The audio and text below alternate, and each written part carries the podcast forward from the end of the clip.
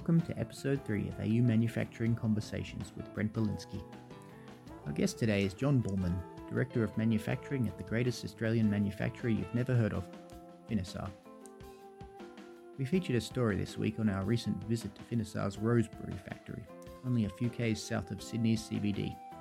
As promised, here is the extended interview that informed a great deal of that story. If we only had 10 seconds or so to say what's outstanding about Finisar, we'd probably say this incredible locally developed tech enabling flexible communications networks, over 2 billion in exports, and oh yeah, about half the world's internet traffic goes through their devices.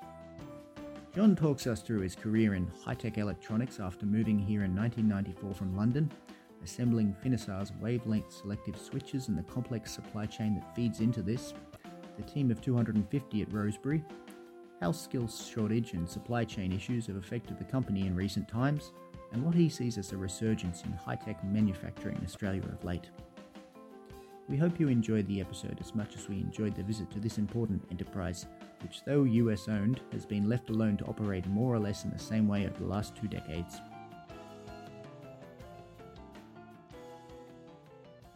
Jon Bulman, thank you very much for joining us here on AU Manufacturing Conversations. Good to be in your factory. Good afternoon. Good afternoon. Um, welcome. Thank you. Tell us about yourself, Jon. Um, how did you get here and what do you make at Finisar? Okay, so I'll start with how did I get here? So I graduated in from university in 1986 and started work at a factory in London owned by Philips. And that factory up to that point was a traditional place where they used old machines to churn out electrical components for electrical connectors. And my manager, who was hired at the same time as myself, together we were tasked with turning this factory over to produce connectors for the fiber optic industry. And at that time, optical communications were new, and we quickly saw opportunities for many other components to be used in the fiber optic industry. And so within a few years, we'd replaced all the machines that were originally there for the latest high precision CNCs from Switzerland and Japan. And we'd set up clean rooms and we'd expanded the facility and hired more staff. Mm-hmm. And then in 94, my wife, who worked in IT, was asked to take on a 12 month project in Sydney. And we thought this would be good fun. So we came over here. And while I was looking for work in Sydney, I met Dr. Simon Poole, and at the time, he was the director of the Optical Fibre Technology Centre at the University of Sydney. Simon was keen to commercialise the technology uh, from the from the research centre, and I was keen to get any work and try anything. So together uh, with two other students from the university, we started a company called Indx. That company grew quickly on the success of producing fiber optic components that were used by Fujitsu and repeaters in their undersea cables. And so we were soon purchased by a US company, uh, Uniphase, when we were still only six people. And I ran the manufacturing and oversaw our growth, eventually filling our facility at North Ryde. And along that way, uh, JDS merged with Uniphase to become JDS Uniphase and our second building in North Ryde was opened by John Howard. And then in 2003, along came the tech crash that followed the dot com bubble. And that downturn was compounded for us as we discovered that many of the projects to lay undersea optical cables were financed by companies located in the World's Trade Center in New York. So, our team locally, we believed that we could ride out the storm but the JDSU corporate told us to close the building because they were cutting staff and operations all around the world, and so we were just wrapped up in that. Right. Um, so many of our staff, however, went on to have good careers in the local biomedical industry. But in the process of shutting down JDS, I passed the facility lease onto Silverbrook Research, who wanted the clean rooms. They then hired me so surprisingly, I found myself back at the same desk, but working to ramp up a different technology. And while I was at Silverbrook, Simon Poole joined with Dr. Steve Frisken in establishing another photonic startup in Engana. And shortly after we joining Engana, which I did basically in 2006 when they developed a, a novel technology for wavelength switches. They hired me to set up their production and operations. And then shortly after I joined them, Engana was acquired by a US corporation called Optium, which in turn was then by, acquired by another company, Finisar. And then Finisar was acquired by II-VI in 2020. However, that acquisition required approvals in the countries in which the businesses operate. The regulatory body in China required that the WSS business that we were running remain separate from II-VI, and so we kept the Finisar name and continue to operate independently.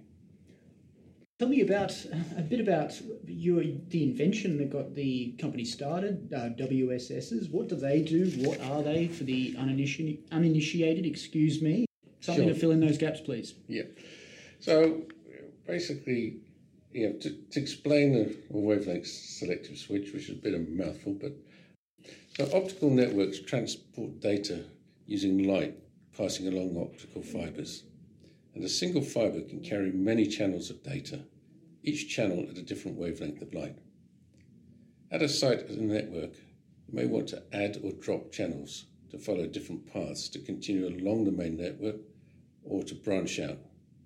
You can imagine a switch as the intersection of two freeways where traffic can either enter or exit in any direction. The WSS selects wavelengths of light or channels on an incoming fiber and then directs them to any of the outputs. And Engana, invented the use of liquid crystal on silicon device to perform the switching function of a WSS. So I'll just explain what liquid crystal on silicon device is. An LCOS is a miniaturized reflective display consisting of a liquid crystal layer on top of a silicon backplane. It was initially developed for projectors. An LCOS display has many pixels that create a very high resolution image. When used in a WSS, a prism spreads the wavelengths of the incoming light to fall across the many pixels of the LCOS. Through patterns in the image on the LCOS, the reflected light is steered into output fibers. And the range of wavelengths in the incoming light can be switched to any of the output fibers by altering that pattern in the image. And if you really want to understand it, Wikipedia's got a much better explanation. I think I'll head there. um, as I mentioned, we're in your, your Rosebery factory. Uh, the tour was, was fascinating. I've never seen such a place with so many uh, you know, machines that build machines and uh, programs that program programs. It was uh, it was wild stuff. Tell me about what goes on here. Well, more importantly, tell tell the audience, please, about what goes on here. Great. So, from this site, we run the Finisar WSS business. Basically, we perform the R&D, the marketing, and the manufacturing. Sub-assemblies that are produced in our facilities in Asia are brought together here in our main clean room in Rosebery, and we produce the finished product. We call that the WSS module. The assembly process is straightforward, but once we've combined the optics with a circuit board, we can calibrate the module, which is the key step in our manufacturing process. Optical components like mirrors, lenses, and prisms are all pieces of glass which are aligned together using sub-micron positioning accuracies. But still, each part has its own tolerances or imperfections, meaning that we cannot assemble them to the scale of waves of light to achieve the performance wanted in the final product. However, the calibration process that we perform here in Sydney allows us to measure the optical characteristic of the individual module and then determine the algorithm required to create images on the LCOS that will steer the light to correct for small errors in the optics. In essence, the software in each module is individually programmed using an automated AI system to digitally compensate for variations in the physical optics of the components. And then after calibration, we perform tests at high and low temperature to ensure that the module will operate in all conditions. Every customer of ours has their own requirements, so every module is made to order. A customer may order one or many hundreds, so we've got a highly flexible manufacturing system that aims for quick delivery, whatever the request. From here in Rosebery, the finished modules are boxed and sent by air to customers around the world. Australian part of, of Finisar and uh, your origins, as you mentioned earlier, uh, sort of legendary but sort of not well known to, to the man on the street, I guess. Saw an, an article from 2018 that began with a fairly captivating lead. It was a figure that said something like half of the world's internet traffic goes through devices made at this factory. Is that still pretty much accurate? Yes, that remains broadly the case. We've produced wavelength selective switches here in volumes for over 10 years, and they've been incorporated in systems built by major telecoms network equipment companies who deploy those systems around the globe. So, optical communication networks carry mobile phone, video, and internet data. And giving our share of the market, it's still fair to estimate that about half of the world's internet traffic goes through our devices.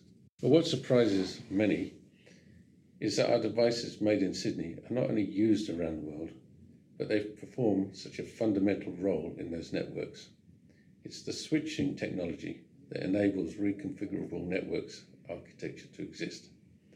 And over time, we've faced growing competition for our older products, and that's pushed us along a continual path of new product development for higher data capacity with increased numbers of channels and wider wavelengths and switching to a greater number of output fibers. What are the things about this operation today, uh, as we see it, what links it back to, to the company that started as Engana?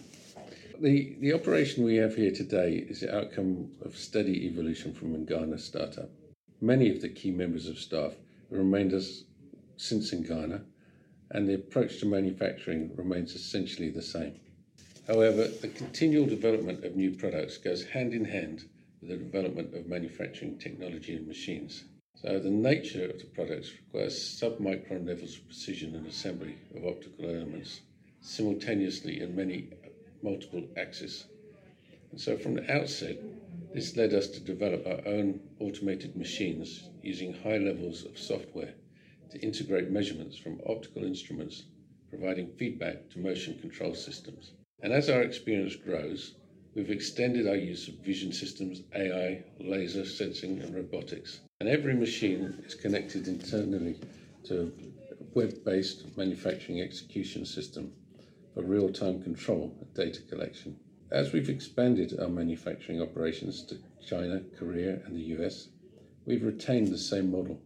The equipment deployed at these sites continues to be developed by our team here in Sydney and with the data from these sites all feeding to the MES, enabling real-time view of production across all of our locations.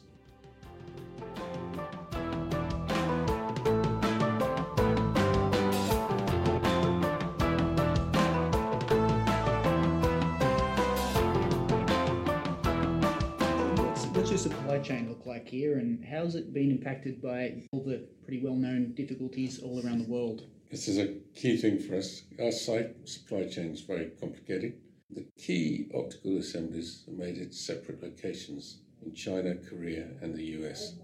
And each of these locations requires themselves specialists in feed materials that we source from across Europe and the US and Asia. And essentially, COVID continues to have unforeseen impacts on these supply chains. It can affect the suppliers of the components, the facilities where we assemble, or even the transport between them. And right now, our colleagues in China are facing lockdown restrictions within their facility. However, so far, we've largely been able to mitigate these effects on our end production and delivery to customers. But the major challenge we face is the global shortage of semiconductors. In the past, we could order circuit boards from our contract manufacturers in Asia and they would source all the components and provide us with the assembled circuit board. However, as the global chip shortage took hold, they started seeing the lead time for their ICs increasing to over a year or more, and the normal supply chains began to fail. So, to address this, we took on the role of sourcing and holding ICs ourselves here in Rosebery. So, we now purchase and hold a buffer inventory of all the critical components, and we can be made more flexible in seeking these parts from brokers, and we can test the parts. However, we still need to divert our engineering resources to redesign circuit boards to use alternate chips. But as a result, we've maintained the ability to build and deliver products And the downside is now that we carry a large cost of inventory of electronic components. Another pretty well-known issue of this era is is skills availability. Pretty much anyone you speak to, they have issues with energy, they have issues with supply chains, they have issues with uh, skills. Has has that been the case for you guys? We certainly do. Um, finding staff is one of our biggest challenges.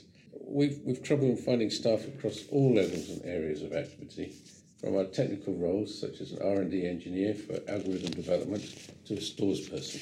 The number of responses we get to the roles that we advertise has dropped markedly compared with the pre-COVID times. And there seem to be several reasons for this. One issue looks to be that the local ecosystem of manufacturing is just too shallow. There are very few applicants for roles in production and planning, supply chain, or logistics that have previous manufacturing experience. And in technical areas, people are drawn to other industries like fintech. Another dynamic we encounter is that some candidates now have the expectation to work from home, which doesn't always suit manufacturing roles. Your current workforce, people you can get to work here and presumably do a very good job. tell me about tell me about those men and women. Yeah, so we, we've currently got about 250 employees at our Rosebery site, and about 100 of these are involved in the production team directly building products to ship or working alongside our technical staff to develop build new prototypes. The production team has a high level of skill. Many have got degree level qualifications in technical fields and they all receive training in their specific operations. A key feature of the production team is its long term stability. 30% of the staff members have worked here for 10 years or more, and the culture is quite unusual is one where the operators, R&D and engineering staff all work side by side with daily interaction, which allows for a lot of explanation and discussion between them. And we've seen this as a very positive effect on the knowledge level within the whole team. But because of the technical complexity and wide range of products and frequency of new development, the activities of production staff are constantly evolving, which gives an ongoing interest and training. And many people who started in our production team have actually grown and gone on to new roles across the company from R&D and engineering to supply chain.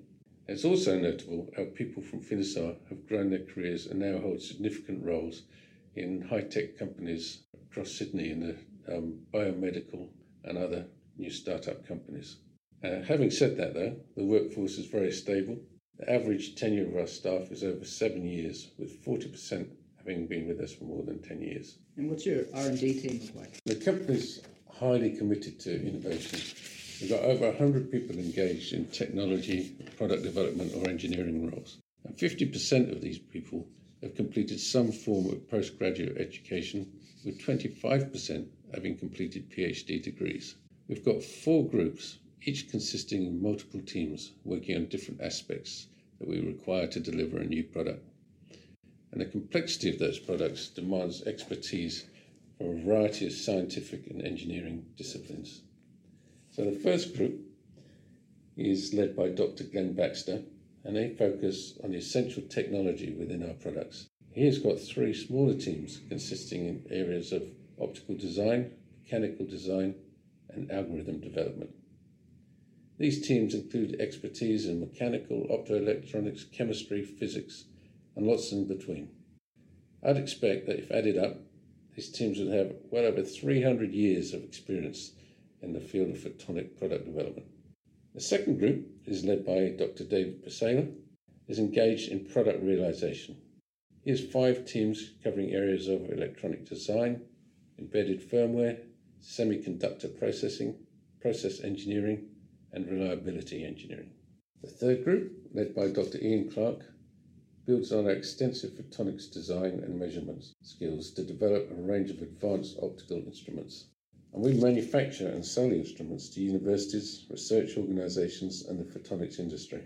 And then the fourth group, which I lead, develops automated machines and digital systems for manufacturing. And these teams cover areas of mechatronic and mechanical design, the automation software, cloud data systems, and the manufacturing execution system partnerships with universities and other outside entities important to what you do? Yep, yes. We, we work closely with outside partners, including universities, research institutes, to help develop and test our products. The scope and engagement with these partners ranges from the use of specialized services, such as material analysis, through to development programs in waveguide design and waveguide processing. The instrument and R&D group has a particularly strong relationship with universities. Their interactions include taking students from UNSW and Macquarie every year for internships or special projects, and giving guest lectures to the University of Queensland and attending career nights at the University of Sydney. Ian is a co supervisor of a PhD student at the University of Sydney who worked here on our staff. We currently have another person finishing their industrial experience as part of their degree. And through these activities, we witness the importance of knowledge sharing between organizations. And often through people's career progression from one company to another, we see that as crucial to the development of a critical mass in the high tech industry. And you mentioned earlier that this company has exported over $2 billion of equipment over the years. So I'm curious about who, who these um, exports were to. Uh, tell us about your customers, please. Yeah, that figure of 2 billion is, is about right. We export to companies that build systems, and they sell the uh, systems around the globe for expansion of telecommunications infrastructure to support the growing demand for smart devices, big data, and implementation of 5G networks. So we deliver our products directly to these equipment builders or their contract manufacturers, which they engage to build their systems. And our main customers include Ciena and Infinera in the US, Nokia and Alcatel Lucent in Europe, Huawei, ZTE, and Fiberhome in China. So basically, it's all the big telecom equipment mm-hmm. producers last um, uh, group of companies you mentioned were, were in China. Obviously, with China, there's all sorts of chen- tensions over the years. Um, have they been an issue for, for you guys for you know either importing what you need or exporting what you make? Yeah, as you as you noted, a large proportion of our exports have been to Chinese customers. So we're, in, we're very sensitive to ensuring that we we don't use components that fall within restrictions that are based on technology content. And as technology restrictions between US and China first came into place, we faced significant upheaval that stopped our production lines. But to ensure the compliance, uh, we actually changed components and found alternate suppliers. Uh, and so now and since then, we carefully monitor all the regulations and uh, we've managed to avoid any further disruptions. And so, this is a question I like to ask all guests, and I'd really like to know your thoughts. Uh, why is it important that this country have a strong manufacturing ecosystem? I mean, basically, no country can be an innovation leader without manufacturing. The manufacturing sector is the strongest driver of innovation within the economy, Australia cannot expect to rely on traditional resource extraction to support the economy into the future. We need to innovate. Manufactured goods account for over two thirds of the world's merchandise trade. And a country that cannot successfully manufacture for export will not be able to participate in this trade. Where we adopt manufacturing technologies such as robotics, Industry 4, and some of the things that I've shown you downstairs mm-hmm. in our tour, um, production costs in Australia can actually be competitive relative to other industrial countries. And then we see even small remote countries like Korea, Ireland, and New Zealand and Israel, they are all increasing their manufacturing output and creating manufacturing jobs. And I think we should be able to do the same. Manufacturing supports many thousands of jobs throughout the economy in suppliers and services. So a strong manufacturing sector benefits, benefits the whole economy. And if Australia does not add value through the expansion of our manufacturing sectors, we can expect that our relative standard of living will decline and our vulnerability to future supply disruptions and health crises will only increase. So I think that we can and we must build a manufacturing sector that is economically and ecologically sustainable and that adds resilience to Australia's economy. Neck is sore from nodding in agreement. and so, lastly, is there anything you want to plug? Um, it's the end of the interview, you've got the floor. Okay, it's not really a plug, but what's on my mind is that I've seen recently a kind of resurgence in new high tech manufacturing in Australia, particularly in Sydney. But I'm really concerned now that the current economic environment and uncertainties on the global outlook is going to have a negative impact and reverse those recent gains. So I'm hoping that these negative effects will be countered by even greater efforts to boost the manufacturing ecosystem through our clear strategy and investment environment and through a mix of education and collaboration to help build that skills base to enable the momentum to continue. Well, I uh, believe that's all we have time for. So, Jon, thank you very much for joining us here on AU Manufacturing Conversations. Well, thank you very much, Brent. It's been a pleasure to have you here.